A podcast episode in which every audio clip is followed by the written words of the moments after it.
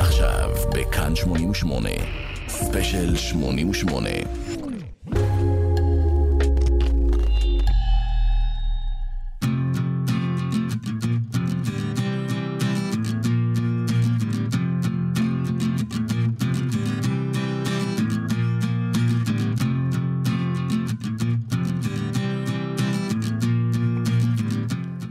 בחדר הזה, באחר צהריים אחד, ידעתי שאוכל לאהוב אותך. ומעלייך החשקתי בך לתוך הנשמה. אל המקום הסודי הזה, אליו אף אחד לא מעז ללכת. אמא שלך הייתה שותה עד שהיא לא יכלה עוד לדבר, ואבא שלך היה חולם על כל הדרכים השונות שבהן אפשר למות. אף לא אחת מהן שהיה לו את האומץ לנסות. במילים האלו, בתרגום הכי חופשי שיש, נפתח האלבום שבו נעסוק הערב בספיישל 88. זה אלבום שקיבל מעמד של קאלט, אבל מכר פחות מעשרת אלפים עותקים כשהוא יצא. אלבום שרצוי לחוות כיצירה אחת, ארוכה, מחוברת, למרות שהוא שוחרר רגע לפני לידת הנאפסטר ומות האלבומים. אלבום פאנק במהותו, שיש בו חמת חלילים. אלבום מלא בדיסטורשן, אבל בלי תו אחד של גיטרה חשמלית. ואלבום שההשפעה הבולטת ביותר עליו היא היומן של אנה פרנק. האלבום הזה ראה אור השבוע לפני 25 שנים, אז הדקו חגורות ותפסו מושב עם מקום לרגליים, כי אנחנו יוצאים למסע במטוס מעל לים.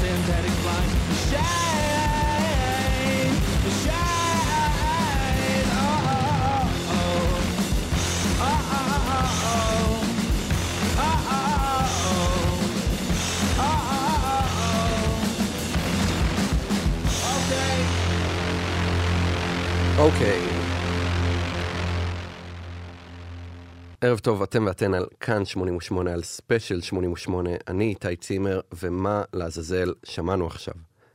מה זה היה? זה מתחיל בגיטרה אקוסטית, הנגינה משדרת תחושת דחיפות כזו, היא מהלכת אקורדים של רוקנרול, במיתרים שלא בנויים לרמת העצבים של רוקנרול. מישהו שם מנגן כל כך חזק וכל כך בלהט, כאילו הידיים שלו יכולות לכאוב ולהתחיל לדמם, והוא עדיין ימשיך לנגן. ואז הוא גם שר. יותר נכון, מיילל. המילים מתחילות לתאר סצנה, לצייר תמונה, לספר סיפור, אבל קשה להבין את הסיפור הזה. זה סיפור שזז הלוך ושוב מלהיות רומן התבגרות קסום בין נער לנערה, אל דרמה מטרידה על אלימות משפחתית בסלון בית פרברי, שאף אחד לא שומע ואף אחד לא יודע מה קורה בו. כשהטרגדיה מגיעה לשיאה, גם הקול בשירה עולה ומתעוות, כלי הנשיפה מצטרפים לקתרזיס, ואז שקט. נגינת בנג'ו של כמה תווים רפיטטיביים נכנסת דרך אפקט דיסטורשן, והסולן מבקיע שוב מתוך הפידבק. הוא חוזר על המילים I love you Jesus Christ. האם הוא ציני או מיסיונר? יכול להיות שאלבום שקיבל ציון 10 בפיצ'פורק הוא למעשה אלבום רוק נוצרי? לא, הוא חייב להיות ציני, אבל הוא נשמע כל כך רציני, כאילו הוא מתכוון לכל הברה והברה שהוא מושך ומעריך I love you Jesus Christ, yes I do. הוא אוהב את ישו בימים העצלים, והוא אוהב את ישו כאשר הכלבים נמסים ונשטפים. למה הוא מתכוון? אין לי מושג. גם לא לאלפי הפרשנים של כל שורה בשיר הזה ובכל שיר באלבום הזה. חפשו אותו באינטרנט ותמצאו אלפי בלוגרים מתווכחים על המשמעויות מאחורי כל פסיק, וגם להם אין מושג. יודעים מה? לא בטוח שגם לג'ף מנגום, מי שכתב את המילים האלו, יש מושג. ולא בטוח שזה משנה. כי מה שכן בטוח, הוא שיש לו עולם פנימי עשיר, מופלא והזוי, ושמתוכו הוא יצר את אחד האלבומים הייחודיים והמרגשים שהוקלטו אי פעם. אלבום שיצא ב-1998, אבל לא דומה לשום דבר שנוצר באותו זמן. אלבום שיותר פשוט לספר על אילו אלבומים הוא השפיע, מאשר לתאר את האלבומים שהשפיעו עליו. ואלבום עם חותמת מוזיקלית כל כך מזוהה, שגם שנייה מתוכו תספיק כדי לזהות שמדובר בו ולא בשום יצירה אחרת. האלבום In the Airplane Over the Sea של Neutral Milk Hotel. ערב טוב שוב, אתם ואתן על כאן 88, על ספיישל 88, ואנחנו חוגגים חצי יובל לצאתו של האלבום השני והאחרון של Neutral Milk Hotel. בשעתיים הקרובות נדבר על האלבום, נשמע ממנו, נספר את הסיפור שלו, וזה וואחד סיפור, אבל לפני זה קצת היסטוריה. ג'ף מנגום נולד באוקטובר 1970 ברסטון, לואיזיאנה. כשמדמיינים חורים שכוחי אל בארצות הברית, חושבים על מקומות כמו רסטון, לואיזיאנה, אוכלוסייה של 20 אלף תושבים בסך הכל, מהם אף לא יוצר אחד מפורסם באמת. רחוק מכל עיר שקורה בה משהו מעניין, לא קרוב לאף פסטיבל מוזיקה או תחנת עצירה לטורים של להקות, מקום שהמוזיקה שמגיעה ממנו נשמעת בדרך כלל ככה.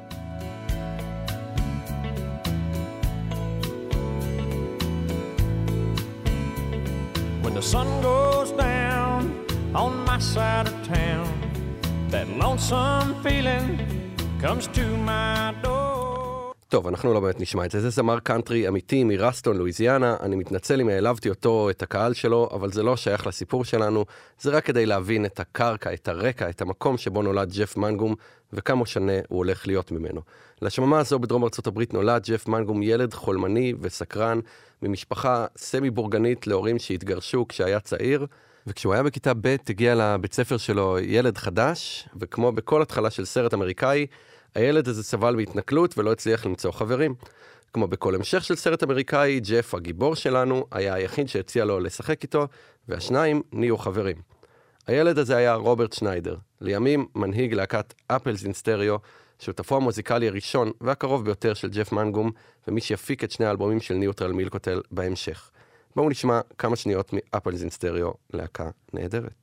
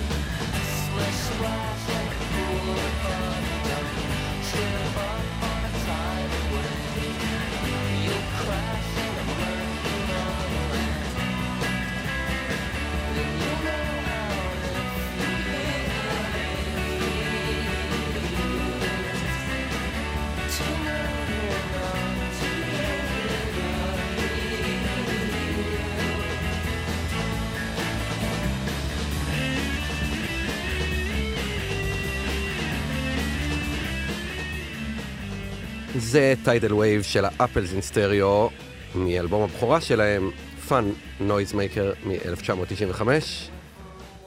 אבל אנחנו עדיין הרבה לפני זה. אז ג'ף מנגום ורוב שניידר הכירו בכיתה ב' והם פיתחו חברות על רקע אהבה משותפת למוזיקה, אהבה שהתפתחה מלהקות power pop ורוק נוצץ וגרנדיוזי של ה-70's כמו צ'יפ טריק, ללהקות heavy metal ופאנק מאוחרות יותר, ועד ללמידה עיקשת ותחרותית של גיטרה כדי ללמוד את השירים של הלהקות האלה שהם אהבו משמיעה. כן, כמו שאתם למדתם את הריף של Smoke on the Water בכיתה ה', אז ככה. לצד זה הם גם היו ילדים חנונים מאוד.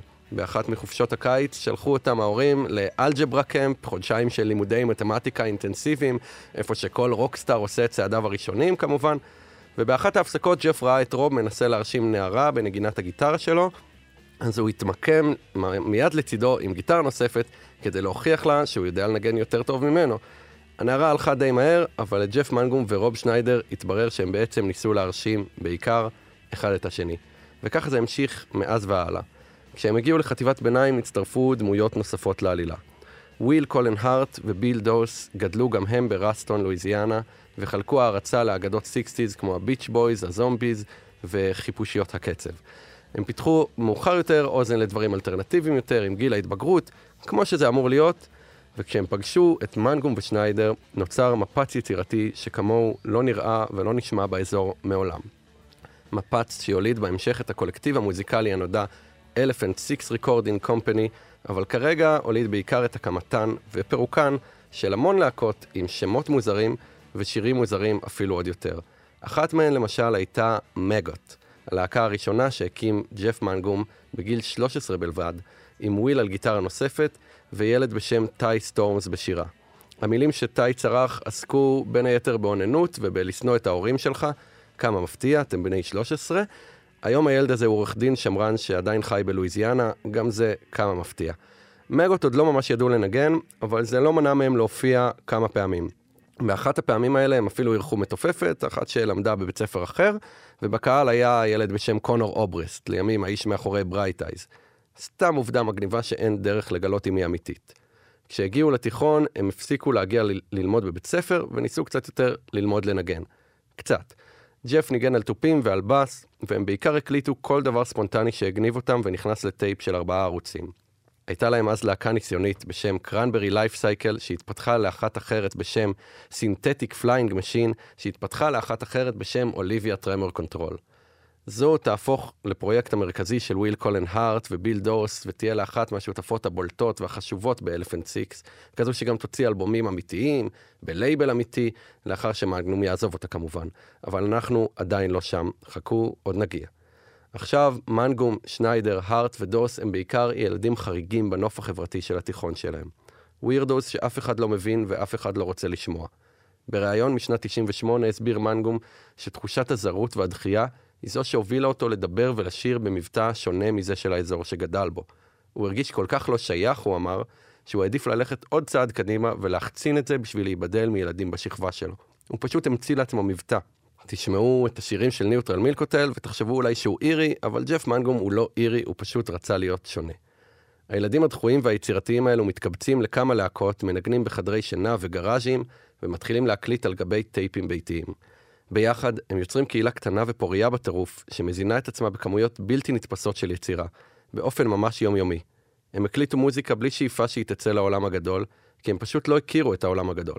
מבחינתם ההישג הכי חשוב באותו זמן היה להקליט טייפ שהחברים שלהם יחשבו שהוא אדיר. הרבה שנים לאחר מכן, ג'ף יגיד על הטייפים האלו את הדברים הבאים. רובם נשמעו כמו חרא, אבל זה לא בעיה, כי זה אף פעם לא הייתה המהות. האהבה והפרגון שלנו זה לזה היו עצומים.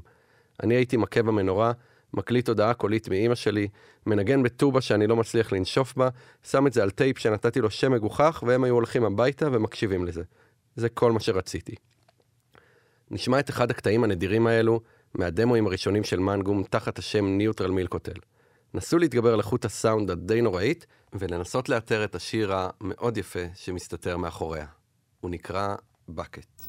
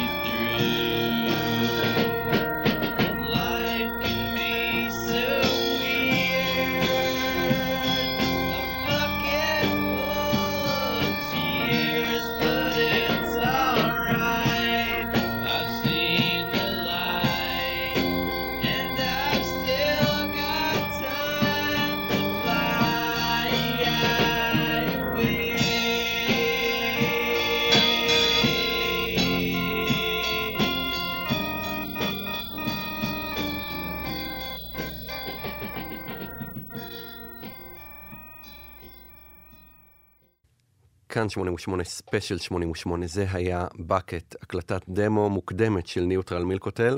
היא נשמעת גרוע מאוד, אני מודה, אבל בעיניי היא עדיין מרגשת. וגם בואו נתייחס לזה כהאזנה מחשלת. אחרי ששרדתם את השיר הזה, בתקווה שלא העברתם תחנה, החומרים של In the Airplane Over the Sea יישמעו לכם מעוקצעים ונעימים כמו Steely Dan. אולי אני קצת מגזים. בכל מקרה, בתחילת ה nineties ההקלטות הביתיות האלה התפתחו לדמואים שנשמעו קצת יותר טוב, ובהם אפשר לשמוע את ג'ף שר יותר ברכות, שירים אקוסטיים באווירת אליוט סמית כזה, שגם הוא התחיל באותם ימים, עם מלודיות מתוקות מאחורי חספוס lo-fi אמיתי. במקביל, החבורה שסביב מנגום, אנשי Elephant Six, מתחילים לקחת את עצמם ואת המוזיקה שלהם קצת יותר ברצינות, והם מתחילים להתפזר בערים שונות בארץ האפשרויות הבלתי מוגבלות, בחיפוש אחר אפשרויות מוזיקליות בלתי מוגבלות. מעניין לשים לב שהם לא בוחרים בערים המרכזיות והסואנות ביותר בארצות הברית, אלא בערים בינוניות ונידחות יותר. תחילת שנות ה-90 הן לא שעתה הגדולה ביותר של ניו יורק בהיסטוריה של המוזיקה, רחוק מכך. אלו אולי דווקא השנים בהן המבט של כולם מוסט לסיאטל וסצנת הגראנג' שפעמה בה, אבל גם לשם, בתור התחלה לפחות, לא נוסעים אנשי Elephant Six מראסטון, לואיזיאנה. הם מוותרים על ה vibe האינטלקטואלי של ניו יורק, פוסחים על הפלנל המשובצת של סיאטל, ומתגלגלים בבגדי טלאים של נוודים מוזנחים אל הסצנות האלטרנטיביות באמת, הקטנות והשמורות, של דנבר, קולורדו ואתנס, ג'ורג'יה. שם, באתנס, בעיר ממנה יצאו להקות שוליים שהפכו לענקיות, כמו R.E.M. ו-B-52's, הולך ג'ף מנגום לחפש את דרכו. הוא חובר לשותפיו מבית שכבר פועלים בעיר עם מוזיקאים מקומיים, מנגן איתם, אבל עדיין לא מוצא את עצמו. הוא עוזב אחרי הקלטת ה-EP הראשון של Olivia Tremor Control, ויוצא שוב לדרכים. הוא מסתובב בין ערים שונות בהם הוא הכיר אנשים, מגיע לכל אחת מהן כתייר ולא בכוונה להישאר, ומקליט כמה דמואים על הדרך. עכשיו הוא כן יגיע לסיאטל. אומרים שאם היית בסיאטל בתחילת שנות ה-90 והקלטת את עצמך נוחר או מגהק, עדיין יגיע אליך תוך דקה לייבל שירצה להוציא ולהפיץ את ההקלטה. סתם, אני לא יודע אם אומרים את זה, אבל זה נשמע לי נכון, כי זה בדיוק מה שקרה לג'ף מנגום. חברת תקליטים מקומית קטנה שמעה את אחד הדמואים שהוא הקליט כששהה בעיר, והחליטה להוציא אותו תחתיה. היא ביקשה ממנגום להוסיף עוד כמה שירים כדי שיופצו יחד, וכך נולד ה release הרשמי הראשון של Neutral Milk Hotel. ה-EP Everything Is מ-1993. וזהו שיר הנושא שלו. Who are you? A member of KISS or a punk rocker. Every year? Just kind of funny. Yeah, I would dress up as a punk rocker. But when I was um So little, what'd you do when you became a punk rocker? I wore a trash bag.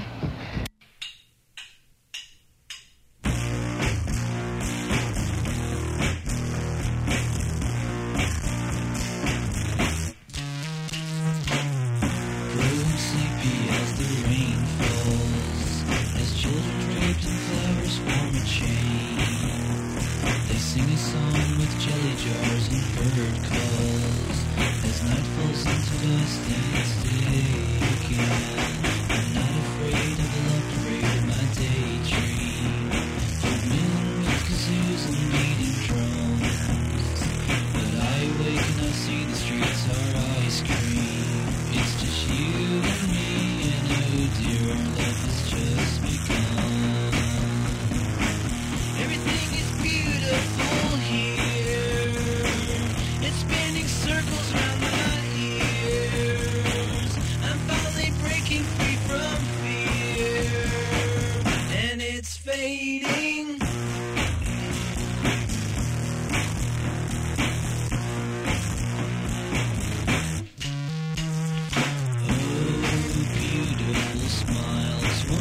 A while? We could close the door and sleep all day. It's a September sky with pretty pictures in my mind that's lost its feeling.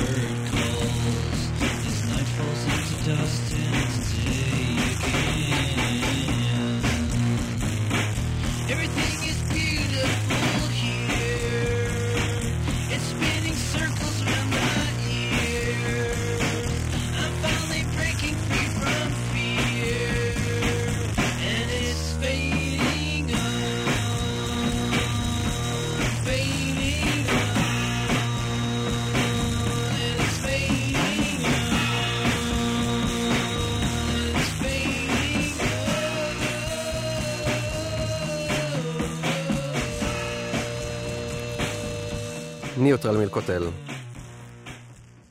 שמענו את Everything is מה-EP הראשון של Neutral Milk Hotel כאן 88 ספיישל 25 שנה ל-In the Airplane Over the Sea.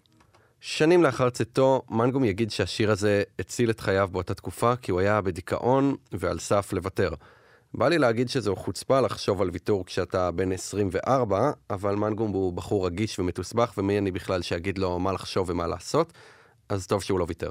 בכל מקרה, השיר הזה כבר עזר למנגום, כי קצת לאחר מכן הוא כבר ניגן בס עם ה Apples in Stereo, ששמענו מקודם, הלהקה שהשותף שלו, רוב שניידר, הקים בזמן שהוא חי בדנבר, והם בדיוק היו על סף חתימה עם לייבל קטן בשם Merge שמגיע מדרהם, צפון קרוליינה, אנחנו עדיין עם ערים נידחות, Anytown, USA. אנשי הלייבל באו לפגוש את שניידר, שמעו את השיר שג'ף הקליט בסיאטל, זה ששמענו עכשיו, אהבו אותו, והחליטו להוסיף את Neutral Milk Hotel ל roster שלהם. ככה, פשוט. הם עדיין לא ידעו כמה שההחלטה הזו תשתלם להם, וייקח עוד זמן עד שהם יגלו.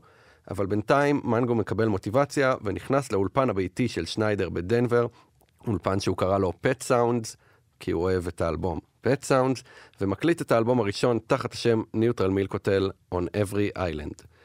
למעט חיזוקים קטנים בכמה מהשירים, שניידר ומנגום מנגנים כמעט את כל הכלים ב-On Every Island, ושניידר גם אמון על ההפקה, שניסתה להישאר מאוד בסיסית ומלוכלכת ולואו-פאית כזאת, לבקשתו של מנגום.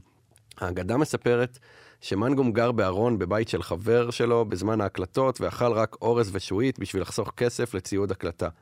בעצם זה לא אגדה, זה מנגום בעצמו שסיפר שהוא גר בארון רדוף רוחות, והקשיב לג'ון קולטריין כשהקליט את האלבום הזה. זה מלמד אותנו המון על הדמיון שלו ועל העולם ממנו בוקעים השירים של ג'ף מנגום, אבל כמו כל פיקנטריה של הסיפורים מאחורי האלבומים, זה כנראה גם לא לגמרי נכון. האמת שזה בטוח לא נכון, כי החבר ששיכן את מנגום טרח אפילו להתראיין אחר כך ולומר שהוא לא ישן בארון, אלא במזרון על הרצפה שלו, שזה לא מלון חמישה כוכבים, אבל זה גם לא ארון רדוף רוחות. לגבי הקטע של לאכול אורז ושעועית ולהאזין רק לג'ון קולטריין, אני בוחר להאמין לו. כך או כך, גם עם פחות רומנטיקה סביב ההקלטות, אי אפשר לפספס את האותנטיות, כן, אמרתי אותנטיות, המילה המאוסה והבעייתית הזאת של האלבום. זה אלבום פחות אחיד ופחות קוהרנטי מהאלבום שנתכנסנו בשבילו היום, ותכף נגיע אליו in the aeroplane over the sea, אבל זה אלבום מעולה. עכשיו צריך להגיד משהו חשוב, Neutral Milk Hotel היא להקה של היפסטרים ומבקרי מוזיקה מתנשאים, ואין דבר יותר מתנשא מלהגיד, אהבתי אותם יותר באלבום הראשון. לפני שהם התפרסמו, האלבום הזה שאף אחד לא מכיר ואף אחד לא זוכר, אז לא, אני לא בא לטעון שזה אלבום יותר טוב או יותר חשוב מ-In the Over the Sea, אבל הוא לגמרי שווה האזנה למי שכבר מכיר ואוהב את In the Over the Sea. יש בו שירים אינטנסיביים לצד בלדות רכות, שיר שנכתב על ניומי יאנג מהלהקה גלקסי 500, ויש בו את כל האלמנטים שיופיעו בהמשך בצורה משויפת יותר באלבום השני.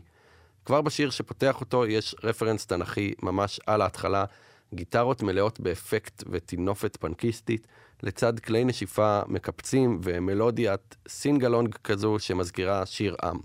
הוא נקרא שיר נגד סקס, Song Against Sex, והוא נשמע ככה.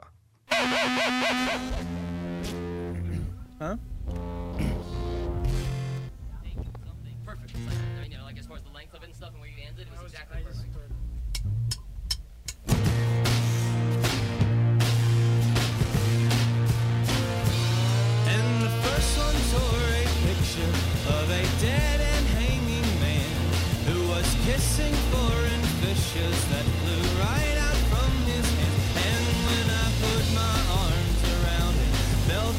gushing blood.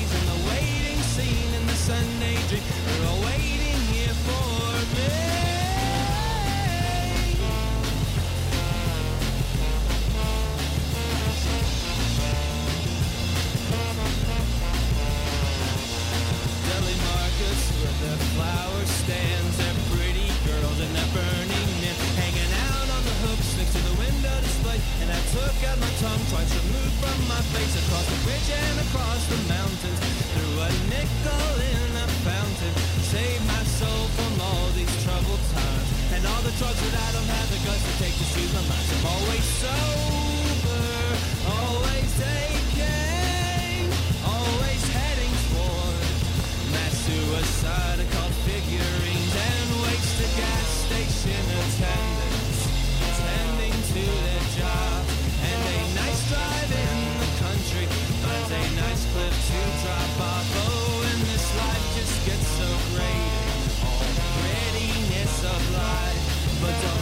those pills your boyfriend gave him. It's wonderful to die.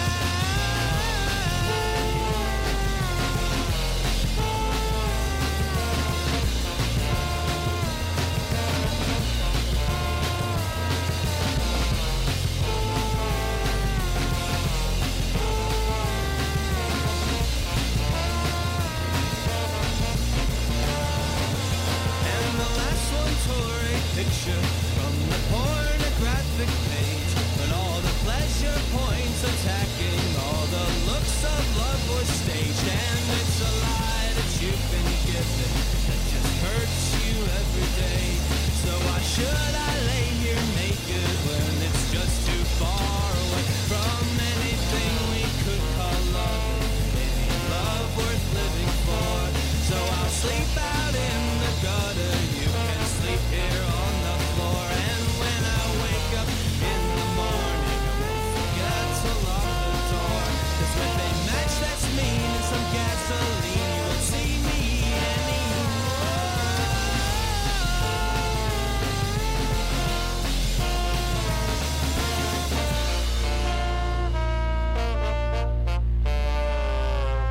Song Against Sex, Neutral Milk Hotel, On Avery Island יצא במרץ 1996. הוא מכר רק 5,000 עותקים כשהוא יצא וקיבל מספר התייחסויות די בודדות במגזינים די נידחים, אבל מבחינת הלייבל Merge זו הייתה הצלחה.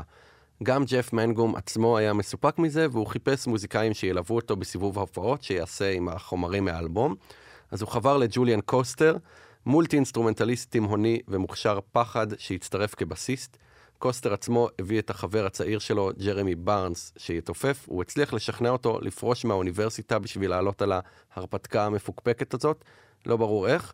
וג'ף מנגום צירף חבר ילדות נוסף מרסטון, לואיזיאנה, סקוט ספיליין, אותו הוא פגש במקרה כשעבד בפיצריה באוסטין, שמגנום עצר בה במקרה, וככה זה קרה. הארבעה נדחקו לדירה קטנה בבעלותה של סבתא של קוסטר בניו יורק, סוף סוף ניו יורק, והתאמנו בלנגן יחד. הם גרו יחד וניגנו יחד ברוב שעות היום.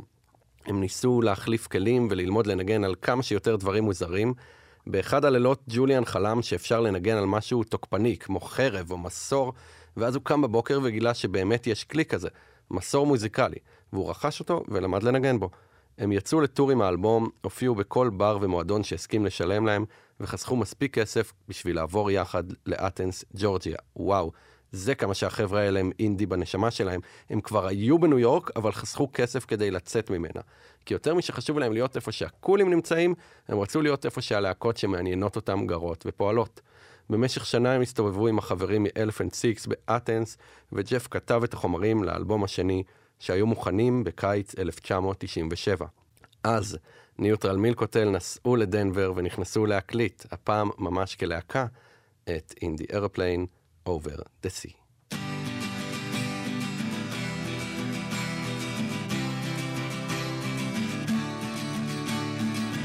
What a beautiful face I have found in this place that is circling all around the sun. What a beautiful dream that could flash on the screen in a blink of an eye and be gone from me. Soft and sweet, let me hold it close and keep it here with me.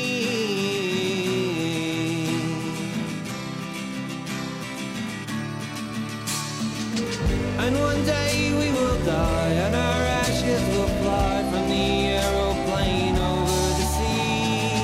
But for now we are young, let us lay in the sun and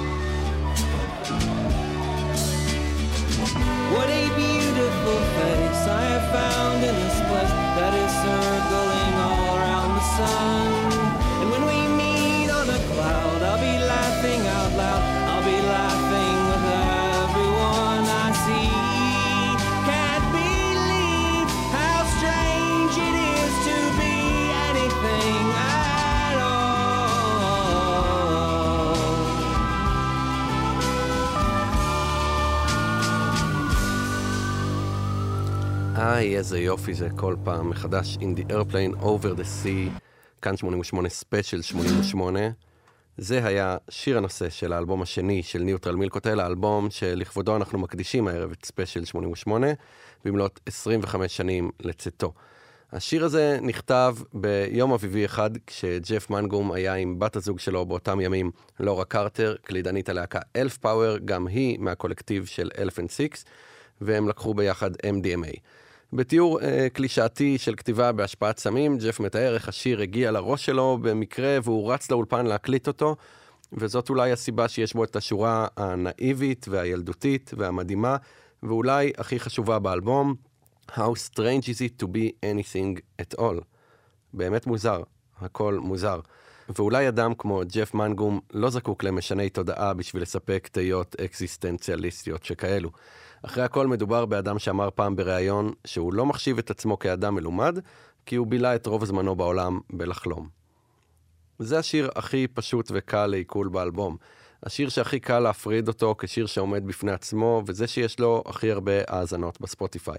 אבל מי שמכיר רק את השיר הזה של ניוטרל מילקוטל, יכול בקלות לבחור שלא להעמיק בלהקה הזו, או לפספס את הרבדים הנוספים שלה. בעיקר משום שהשיר הזה הוא תכסיס, הוא טריק לדעתי. לכאורה, ארבעה אקורדים מז'וריים בפריטת גיטרה שכמוה שמענו מיליון פעם, אין בנאלי מזה, מלודיה סימטרית ומילים שמתחילות בשורה What a beautiful face I have found in this place. כמה שזה יפה ומתוק. ציפורים מעופפות, פרחים פורחים, וג'וליה רוברטס מנשקת את יו גרנט? לא ממש. כי אם מקשיבים טוב יותר למילים וגם למוזיקה, שומעים רובד נוסף עקום ומטריד הרבה יותר. מוזיקלית זה די ברור. הכלי העיקרי שמלווה את האקוסטית והשירה של ג'ף מנגום כאן הוא מסור מוזיקלי.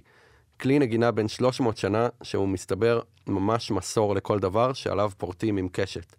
זה יוצר תנועה מפרת שלווה ברקע, מטפסת למעלה ולמטה כמו סירנה, צליל שמקנה לכל המתיקות הזו של השיר טעם לוואי חמוץ ומקולקל, וזה מאוד יפה.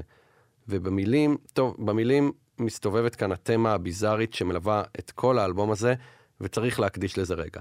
כמה שנים קודם לכן, עוד לפני האלבום הראשון, ג'ף מנגום המשועמם נכנס לחנות ספרים באתנס, ומכל הספרים בעולם הוא בוחר לרכוש את היומן של אנה פרנק. הוא קורא אותו ובוכה במשך שלושה ימים, הוא כנראה לא היה בטיול ליד ושם בתיכון. הסיפור מטלטל אותו, והוא מרגיש שהוא קרוב לאנה, שהוא מרגיש אותה, ושהיא האדם הכי מדהים ומיוחד שאי פעם חי. הוא מתחיל לחלום עליה. אמרנו כבר שהוא חולמני, אבל זה משהו שהוא בין התאהבות לבין פנטזיית הצלה. הוא חולם שהוא מצליח להושיע אותה מהגורל הנורא שלה, מהנאצים, ומתעורר לדיכאון שבו הוא בקושי שולט בגורל של עצמו. הקשר המוזר והדמיוני הזה בין צעיר אמריקאי בניינטיז לנערה הולנדית שנרצחה 50 שנה קודם לכן, מתגלגל לתוך הכתיבה של מנגום. באופן כזה או אחר, הוא מופיע כמעט בכל שירי האלבום שאנחנו מתעסקים בו הערב. כשמבינים את זה עכשיו, גם השיר שפתחנו איתו את התוכנית, השיר הראשון באלבום, זה שמספר סיפור אהבה נערי ומתוק, נשמע פתאום אחרת. ובשיר הנושא, בזה ששמענו עכשיו, הוא שר עליה במילים הכי מפורשות שיש. Anna's ghost all around. Hear her voice as it's rolling and ringing through me. Soft and sweet. How the notes all bend and reach above the trees. כשהקולי של ילדה שנרצחה בשואה מרחף, פתאום המלודיה הנעימה הזאת נשמעת פחות נעימה. התיאורים של אנה פרנק עוד ישובו באלבום ועוד ישובו בתוכנית הזו. הגולשים והפרשנים מוצאים רפרנסים לחיים הקצרים שלה כמעט בכל שורה שנייה באלבום הזה, אבל אני רוצה לצנן את העמדה הקצת שטחית הזו ולהדגיש משהו. זהו לא אלבום על אנה פרנק.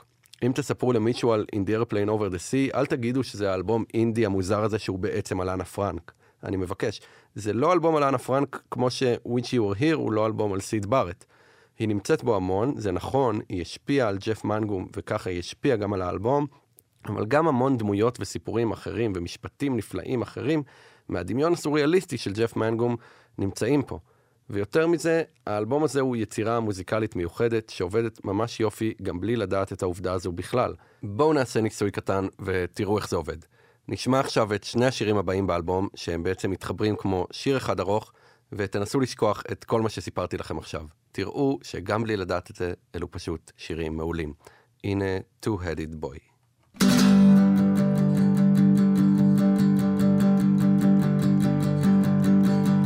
Two-headed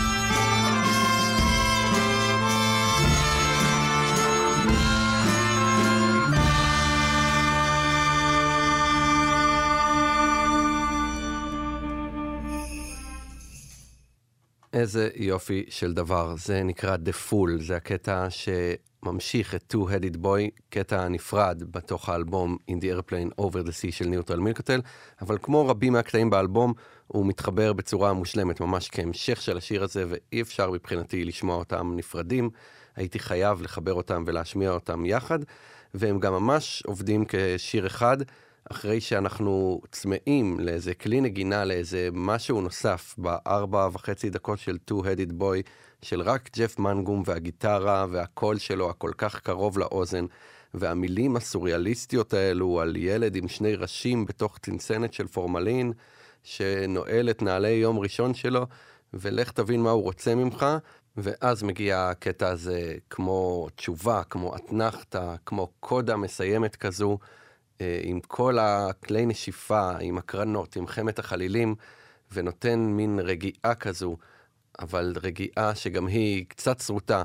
זה קצת כמו תהלוכת קרקס, או כמו מסע אשכבה צועני כזה בארצות בלקן, ומעוות ועקום, אבל יש בו משהו uh, כל כך מספק וכל כך מניח את הדעת. והקטע הזה, The Fool, זה הקטע היחיד באלבום שלא כתב ג'ף מנגום בעצם, זה קטע אינסטרומנטלי, כתב אותו סקוט ספיליין, חבר הלהקה באלבום הזה, Neutral Milk Hotel. זה קטע שלטעמי הוא קפסולה של השפעה על ז'אנר שלם אה, בפולק, באינדי פולק שיפרוץ מחדש בשנות האלפיים. אם נחשוב על הרכבים כמו A Hawk and a Hacksaw של סקוט ספיליין בעצמו, ובעיקר Beirut, הרכב אה, אינדי צועני כזה וקלייזמרי, אה, מאוד משמעותי ונהדר, אה, שהוציא הרבה אלבומים מאמצע סוף שנות האלפיים ועדיין פעיל. לא חושב שהיה את ההרכב הזה, את האדם הזה, זאק קונדון, בלי הקטע הזה, למשל. סתם ככה בנגיעה על ההשפעות של Neutral Milk Hotel, נגיע לזה עוד בהמשך. אנחנו מתקרבים לסיום השעה הראשונה שלנו בספיישל, ספיישל 88 להלילה, עם האלבום In the Aeroplane Over the Sea של Neutral Milk Hotel. שמענו כבר כמעט מחצי מהאלבום, גם לי זה עבר מהר. שמענו גם קצת מהאלבום הראשון ומה-EP ומלהקות אחרות שפעלו לצד Neutral Milk Hotel בקולקטיב Elephant 6. אבל בעודי אה, עובד על התוכנית הזו, ומתכונן אה, לספר לכם כיצד אחרי האלבום הזה לא היה עוד Neutral Milk Hotel, והמעריצים כמוני עדיין מחכים שיצוצו קטעים חדשים. אני נכנס לספוטיפיי ורואה release חדש של Neutral Milk Hotel, ממש מעכשיו, מהשנה. אז זה לא אלבום חדש, ג'ף מגנום לא יצא מהמערה שלו ולא החליט לכתוב חומרים חדשים תחת השם ניוטרל מילקוטל. אפשר להחזיר את השמפניות למקרר כל המעריצים, אבל הם כן הכריזו על יציאה של מארז חדש שחוגג כמונו 25 שנים לאלבום הראשון, ויכלול גם את שני האלבומים של הלהקה בוויניל, גם את ה-EP וגם קטעים שלא יצאו לעולם, גם שירים שאנחנו מכירים בגרסאות אחרות, אבל גם, כן, שיר שלא נשמע מעולם, שלא יצא מעולם, ואיתו אנחנו נתקרב לסיום השעה הראשונה שלנו בספיישל, הוא נקרא Little Birds, מיד נשמע אותו, ומיד אחריו נמשיך לשמוע ולדבר כאן על Neutral Milk Hotel עם עוד שירים מעולים מ-In the Aeroplane Over the Sea שחוגג 25 שנים, ועוד קצת נספר על הלהקה הזו ועל מה שקרה אחרי צאת האלבום, אבל לפני זה, הנה Little Birds. Little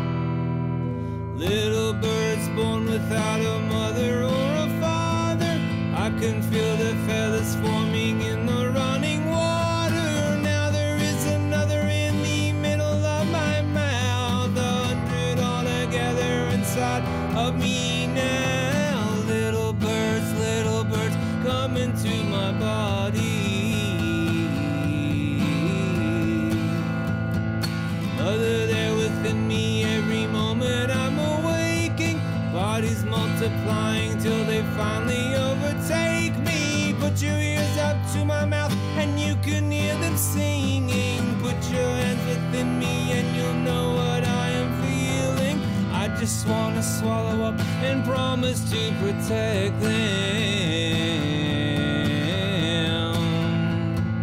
Daddy come towards me, I could see his hands were shaking.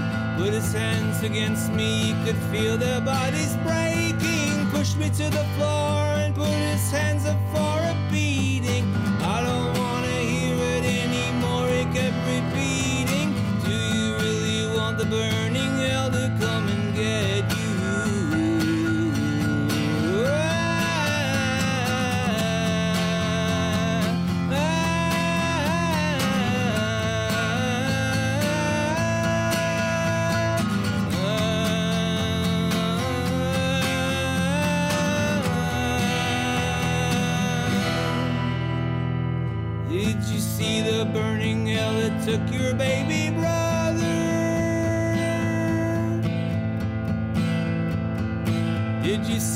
for a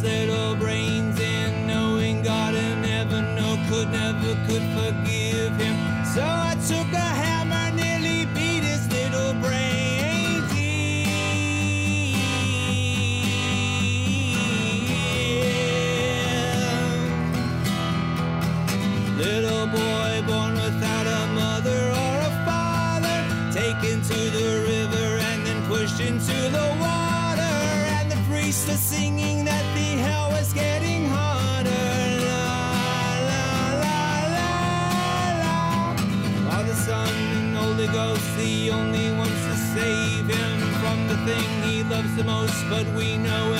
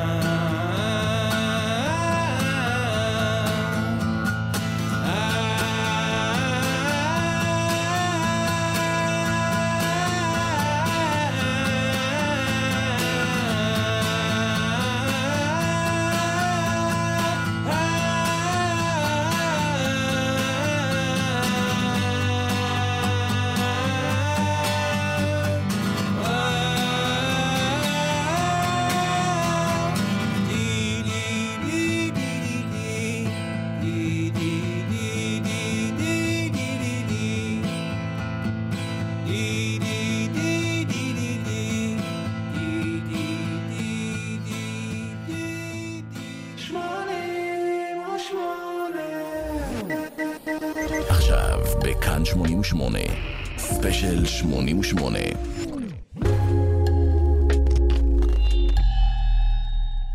אחת הקלישאות הכי נדושות ואהובות עליי בתולדות הרוק היא האמירה של בריאן אינו על האלבום של ה Velvet Underground וניקו עם הבננה, שמעט אנשים קנו אותו בזמן אמת, אבל מי שכן הלך והקים להקה. יכול להיות שזה גם המקרה של Neutral Milk Hotel. בספיישל 88 הערב אנחנו מתעסקים בלהקה עם שני אלבומים בסך הכל אבל עם השפעה אדירה על המון אלבומים שנוצרו באזורי האינדי בעשורים שאחריה. יודעים מה? יש מצב שהאלבום שאנחנו מתעסקים בו השפיע על המוזיקה האלטרנטיבית של שנות האלפיים לא פחות מ-Nevermind של נירוונה. מקומם, אני יודע, תתמודדו. את מכתבי הנאצה אפשר לשלוח לאינסטגרם של כאן 88, או אפשר פשוט להאזין לשעה השנייה בתוכנית לכבוד 25 שנים לצאת האלבום In the Aeroplane Over the Sea של ניוטרל מילקוטל, ואולי, רק אולי, להבין למה. ממשיכים עם זה. Two, one, two, three.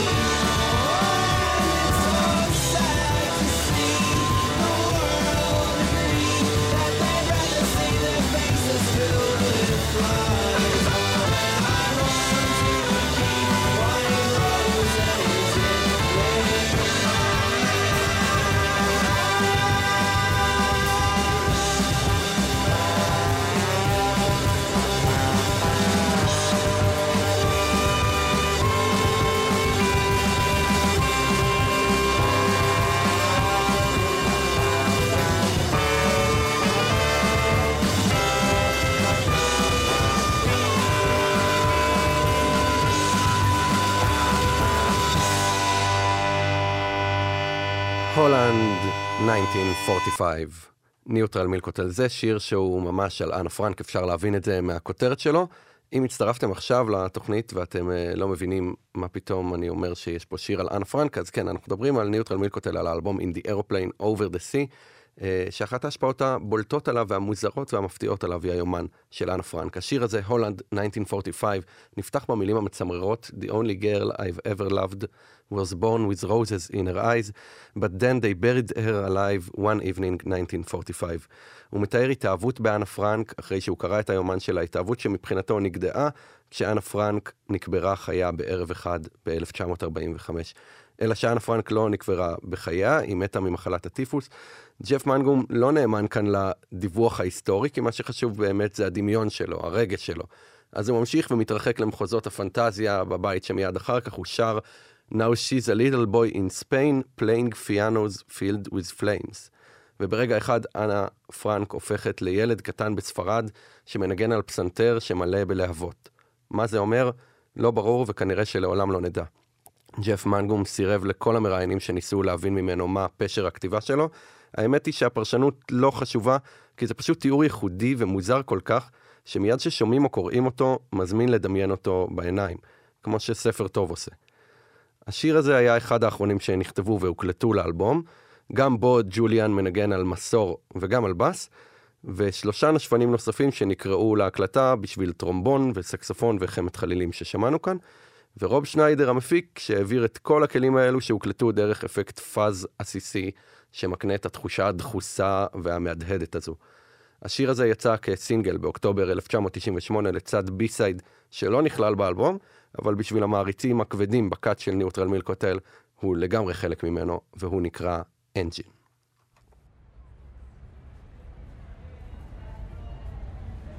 For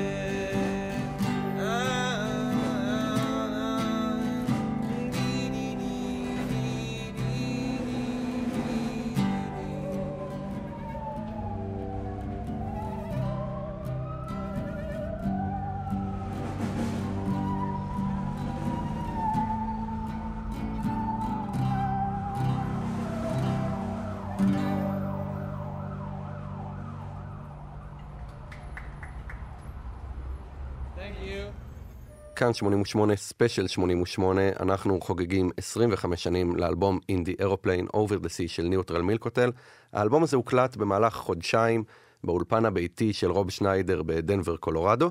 האולפן הזה היה למעשה דירה של חבר שלו, ששניידר שילם לו חצי מהשכר דירה, בשביל האפשרות למלא אותה בציוד וכבלים ואנשים תימהוניים עם כלי נגינה מוזרים שירבצו בה כל היום. בזמן ההקלטות של האלבום הקליט שניידר אלבום נוסף בדירה, בחדר אחר, של להקה אחרת מ-Elephant Six, והרוח היצירתית של כולם הייתה בשיאה והם הפרו אחד את השני, וכל פעם שג'וליאן קוסטר לא היה צריך לנגן אצל Neutral Milk Hotel, הוא קפץ לאחד החדרים בדירה ועבד על חומרים לפרויקט הביזארי האישי שלו, שנקרא The Music Tapes.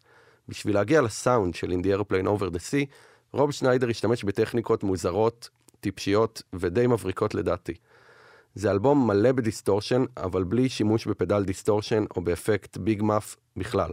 במקומם, כל הסאונד הזה, זה ששמענו בשיר קודם, ב Holland 1945 למשל, מגיע מהטריקים והאלתורים של שניידר באולפן המאולתר בפני עצמו. הוא מיקם את המיקרופונים קרוב מאוד לכלי הנגינה, הריץ את הסאונד דרך מיקסר שבו הוא הגביר יותר מדי, והריץ קו נוסף של הקלטה לתוך טייפ קסטות. הוא עשה את זה כמעט לכל רצועה שהוקלטה באלבום, לכל כלי נגינה בנפרד, מה שיצר צליל מקומפרס ורועש וחם וייחודי. התרגלנו לצלילים כאלו מלהקות שמנגנות בגיטרה חשמלית, והן כועסות והן נראות מגניבות, אבל בלהקה עם גיטרות אקוסטיות וכלי נשיפה, זו הייתה בחירה חדשנית מאוד. בכלל זה כנראה אלבום די חדשני בהרבה מאוד מובנים. האלבום הזה יצא בשנת 98, אז בואו נדבר רגע בקטנה על מה שהיה במוזיקה בשנת 98. ברדיו היו כמובן להיטי פופ בלתי נשכחים, כמו uh, Believe של שר, Iris של ה Goo Goo Dolls, I don't want to miss a thing של Aerosmith, uh, a.k.a השיר ההוא מארמגדון, ו-My heart will go on של סלין דיון, a.k.a השיר ההוא מטיטניק. אחרי שהגראנג' והבריטפופ נגמרו, ולפני שהאינדי רוק האמריקאי קם מחדש על רגליו עם להקות כמו ה Strokes, עיתונאים ומבקרים ברחבי הגלובוס עשו את מה שהם הכי אוהבים לעשות, הכריזו שהרוק מת. ותמיד הם טועים. האמת שאולי עכשיו, דווקא בנקודה הזאת בזמן, הם לא טועים, נראה לי שעכשיו הרוק באמת מת סופית, אבל זה לא קשור לענייננו. כי בשנת 98, אם התעניינת ברוק אמריקאי שמגיע מהשוליים, כזה שלא מפחד להתלכלך ולהיות מוזר ולא מדויק, לא חסרה לך מוזיקה לשמוע. אמנים כמו אליוט סמית, Pavement ו Silver Jews, Mercury Rev, Built to Spill, פי.ג'יי הרווי, Eels ו Modest Mouse, כולם הוציאו אלבומים נהדרים בתקופה הזו. אבל שום דבר מהם לא נשמע אפילו דומה ל Neutral Milk Hotel. In the Aeroplane Over the Sea הוא אלבום שדי מנותק מהחלל והזמן שבו הוא נוצר. מצד אחד מהודק ומצד שני מפוזר. מצד אחד חדשני ומצד שני מושפע מפסיכדליה סיקסטיזית ומשירי עם עתיקים ממש ממש עתיקים. אלבום שהרבה מאוד אנשים, מתוך המעט מאוד ששמעו אותו כשיצא, לא ידעו איך לאכול אותו. וגם, זה אלבום שבאופן דומה לאלבומים שמניתי קודם, יצא בתקופה שבה אלבומים כמעט מפסיקים להיות חשובים. כמה רגעים אחר כך, עם כניסת האינטרנט ותוכנות שיתוף הקבצים לבתים של כולנו, אלבומים נהיו דבר שאנשים פחות ופחות צורכים כיצירה מלאה. אז נכון שגיקים של מוזיקה, ואני מרשה לעצמי להניח שרוב מי שאוהב את הלהקה הזו הוא במובן מסוים אחד כזה, עדיין טורחים לשמוע אלבום מההתחלה עד הסוף, אבל קשה להימנע מהמחשבה שההאזנה למוזיקה השתנתה הרבה מאוד מהרגע שאנשים יכלו להוריד שיר בודד שהם אוהבים ולשמוע רק אותו. באלבום הזה לא מומלץ לעשות ככה. אם להיות כנה, אפילו קשה לי לקטוע את הרצף בתוכנית הזו ולדבר בין השירים שמתחברים כל כך טוב ביחד, אבל אין ברירה אלא לעשות את זה. אז בואו ננסה בכל זאת לשמוע שניים מהם שמתחברים יפה ביחד. אלו יהיו קומוניסט דוטר ולאחריו או קומלי.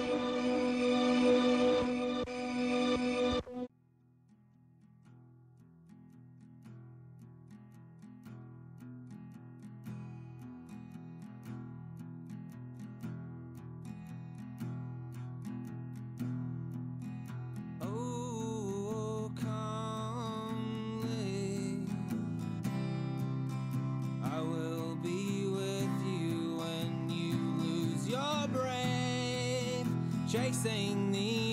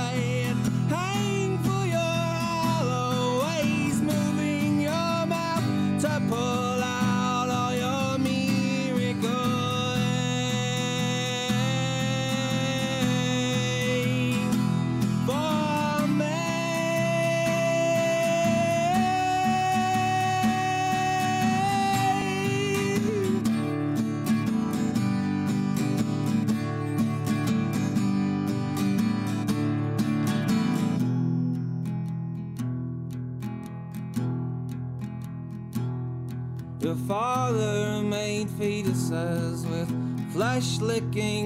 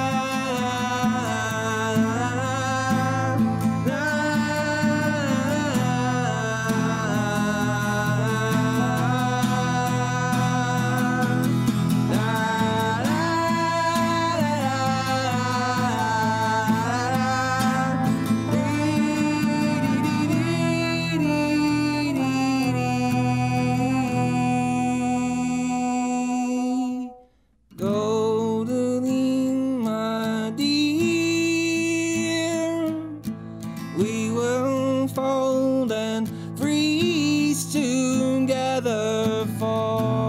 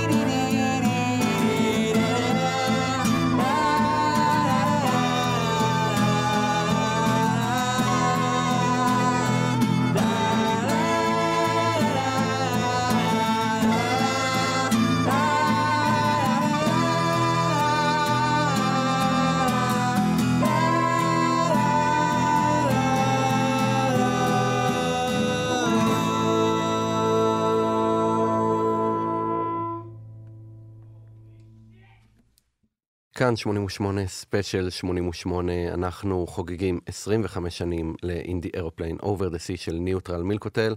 השיר האחרון ששמענו נקרא Oh Comely, שיר של 8 דקות שלדעתי ממש לא מרגיש כזה.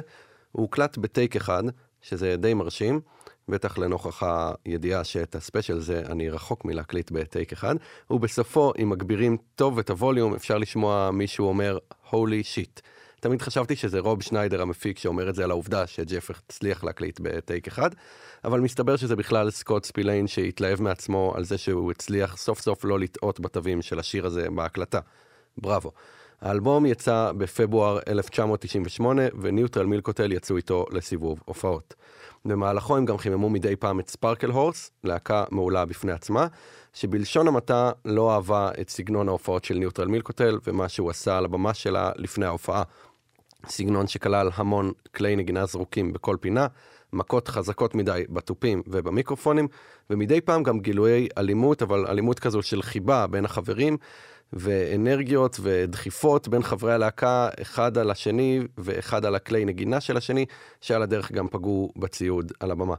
ההופעות של ניוטרל מילקוטל עשו לעצמן שם כאירוע חריג ומוזר ששווה לראות בעיניים, ומסע ההופעות של הלהקה תפס תאוצה, וצמח מברים קטנים בעיירות קטנות אל מקומות מכובדים וגדולים יותר, ואפילו לכמה הופעות מעבר לים, בבירות אירופאיות כמו אמסטרדם, פריז, ברלין ולונדון. הייתה תחושה טובה באוויר. השמועה על Neutral Milk Hotel עברה מפה לאוזן, ופתאום מגזינים וכתבים התחילו להתעניין ולכתוב על הלהקה. רוב ברונר שיבח את האלבום ב-Entertainment Weekly על מלודיות הפופ הקופצניות שלו, וב Pitchfork תיארו אותו כשילוב קליט אך מבעית בין Sergeant Pepper להרכבי lo-fi של תחילת ה nineties. קניתי, חותם על זה. המגזין Spin פרסם ביקורת מצוינת, וגם ב Rolling Stone, שתמיד מגיבים באיחור, והיו יותר מסויגים מהמוזיקה, גם הם מצאו כמה מילות פרגון על המילים שבאלבום. נניח לרגע את ההתלהבות, נצנן אותה, נרגיע אותה, המכירות היו עדיין נמוכות. ההשמעות ברדיו היו מעטות, וניוטרל מילקוטל לא הפכה עדיין להדליינרית של פסטיבלים, או לשם שהוא מוכר ושגור בפה של כל חובב מוזיקה, אבל זה היה נראה מבטיח, וזה כן היה בדרך לשם, וזה היה מפחיד. עדת המעריצים הקטנה והביקורות המשתפכות היו די ויותר בשביל ג'ף מנגום, שלא תכנן ולא ציפה לתשומת לב הזו, ולא כל כך ידע מה לעשות איתה כשהיא הגיעה. הוא הסתגר, הפסיק לענות לטלפונים ולדפיקות בדלת, ונכנס לבור עמוק של דיכאון ובהלה. מעריצים שלחו לו מתנות, החברים שלו ללהקה ניסו לשכנע אותו לחזור לכתוב או להופיע, ואפילו R.E.M, R.E.M הגדולים מאתנס ג'ורג'יה, שבגללם הוא עבר לאתנס ג'ורג'יה, הם הציעו לו וללהקה שלו להצטרף אליהם לטור עולמי כמופע חימום. אבל כלום לא עזר. בריאיון שקיים ליאור דיין בישראל ב-2010 עם חברתו של ג'ף מנגלום באותה ימים, לורה קרטר, היא תיארה את הימים האלו במילים הבאות. זו הייתה תקופה לא קלה, היא אומרת. אפשר להגיד שג'ף סבל ממשבר יצירתי עמוק. הוא הסתובב כל היום בנעלי בית ובפיג'מה, והיה מכונס בתוך עצמו. היו עליו יותר מדי לחץ וציפיות מעצמו, וזה הרג אותו. ההסתגרות הזו אולי תסכלה את החברים ואת הקהל של ניוטרל מילקוטל באותו הזמן, אבל בדיעבד היא רק הגדילה את ההצלחה של האלבום. ג'ף מנגום הפך למיתוס. קראו לו סלינג'ר של המוזיקה. אמן מופרע ומדהים ששחרר יצירת מופת אחת, ולאחריה נעלמו עקבותיו. תודו שזה סיפור ממש טוב. מפעם לפעם, מדי כמה שנים, הפציע מנגום באופן מפתיע ולא מתוכנן להופעות ספונטניות עם הגיטרה בפני קהל המום, או אולי אפילו קהל שלא הכיר אותו ולא הבין מה קורה שם. באחת מהן, ב-2001, הוא עלה בבר באוקלנד בניו זילנד, הכי רחוק שיש מהעין התקשורתית, וסיפר לקהל שהוא חושב שהוא מתחיל לצאת מהתקף החרדה המתמשך שאחז בו. ועדיין, סיבוב הופעות חדש לא נראה באופק ולא נרשם, ומוזיקה חדשה לא יצאה מניוטרל מילקוטל. עלילת המסתורין הזו והמעמד המיתי של האלבום התפשטו וצמחו עם עליית האינטרנט והבלוגים. כמה שנים לאחר מכן פרסם עיתונאי אמריקאי כתבת תחקיר שבה הוא מנסה לאתר את מיקומו של ג'ף מנגום, ונכשל.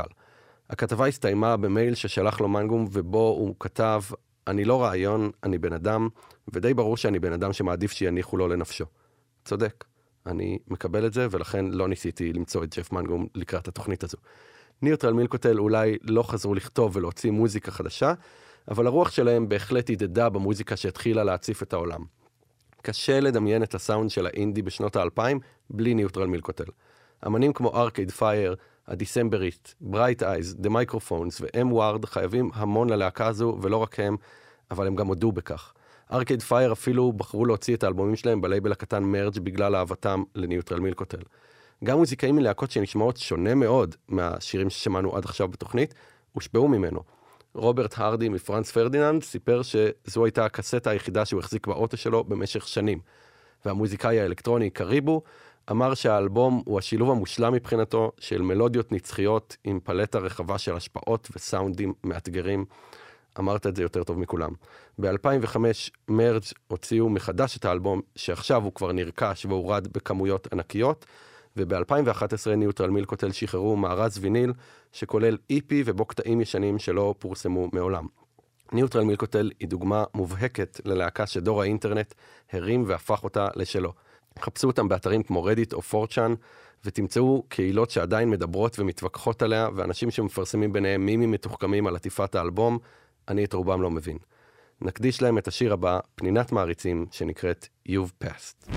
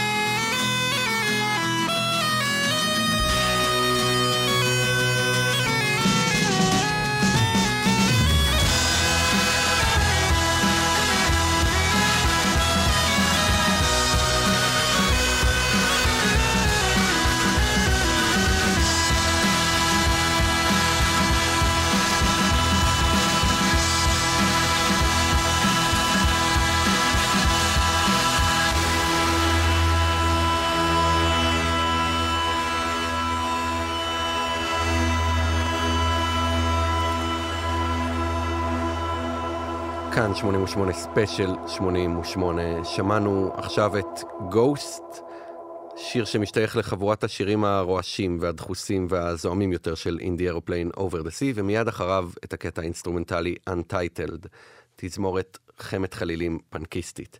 החיבור ביניהם הוא דוגמה ליכולת הנפלאה של הלהקה הזו באלבום הזה לבנות מתח ואז לשחרר אותו.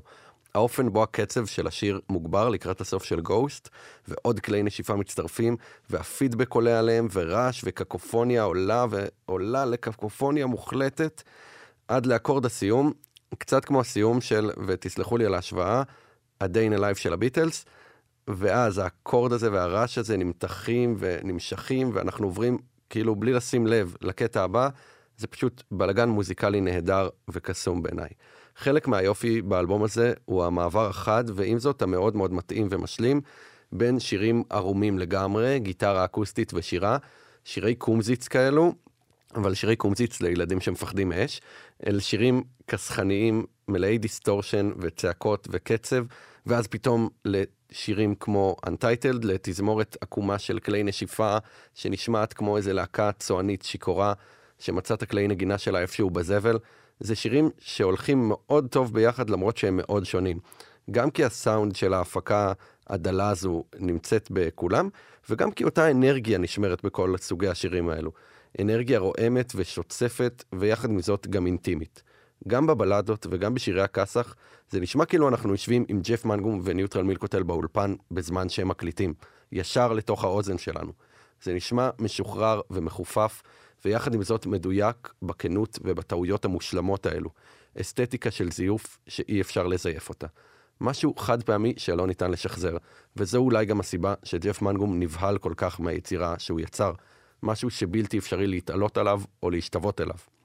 אולי זה חבל, ואולי זה בסדר שככה זה יצא. אנחנו בכל מקרה זכינו באלבום היחיד והמיוחד הזה, אלבום שאי אפשר להישאר אדישים אליו.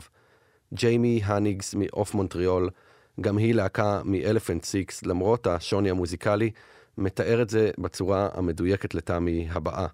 העניין באלבום הזה הוא שאי אפשר לשמוע אותו כלאחר יד. זה צריך להיות אירוע בפני עצמו. אפשר לשים את התקליט בחדר מלא אנשים, והשיחות פשוט יגבעו. פעמים רבות אנשים ממש מתאפקים ללכת לשירותים כדי לסיים את ההאזנה לאלבום. אנשים יושבים במכוניות, במקומות חנייה, בכל העולם, ומחכים לכבות את המנוע ולצאת מהאוטו רק אחרי שהשיר האחרון מסתיים, הכיסא חורק, וג'ף קם ועוזב את האולפן. נסיים את התוכנית עם השיר הזה, השיר האחרון ב-In the Over the Sea, Two-Headed Boy Part 2, והקימה של ג'ף מהאולפן בסופו. אם הגעתם להאזנה הזו כשאתם כבר מכירים את ניוטרל מילקוטל, אני מקווה שגיליתם עליה משהו חדש בתוכנית הזו. יש המון פודקאסטים מעולים, וחלקם גם פחות מעולים, על האלבום הזה ששמעתי, ולמטבעי לכת גם ספר נהדר שכתבה עליו קים קופר מסדרת הספרים 33 ושליש, שאני מאוד ממליץ עליו. אם לא הכרתם את ניוטרל מילקוטל, אני מקווה שאהבתם אותה מהאלבום הזה. אני מקווה הכי הרבה בעולם גם שנשמע קטעים חדשים מהם מתישהו.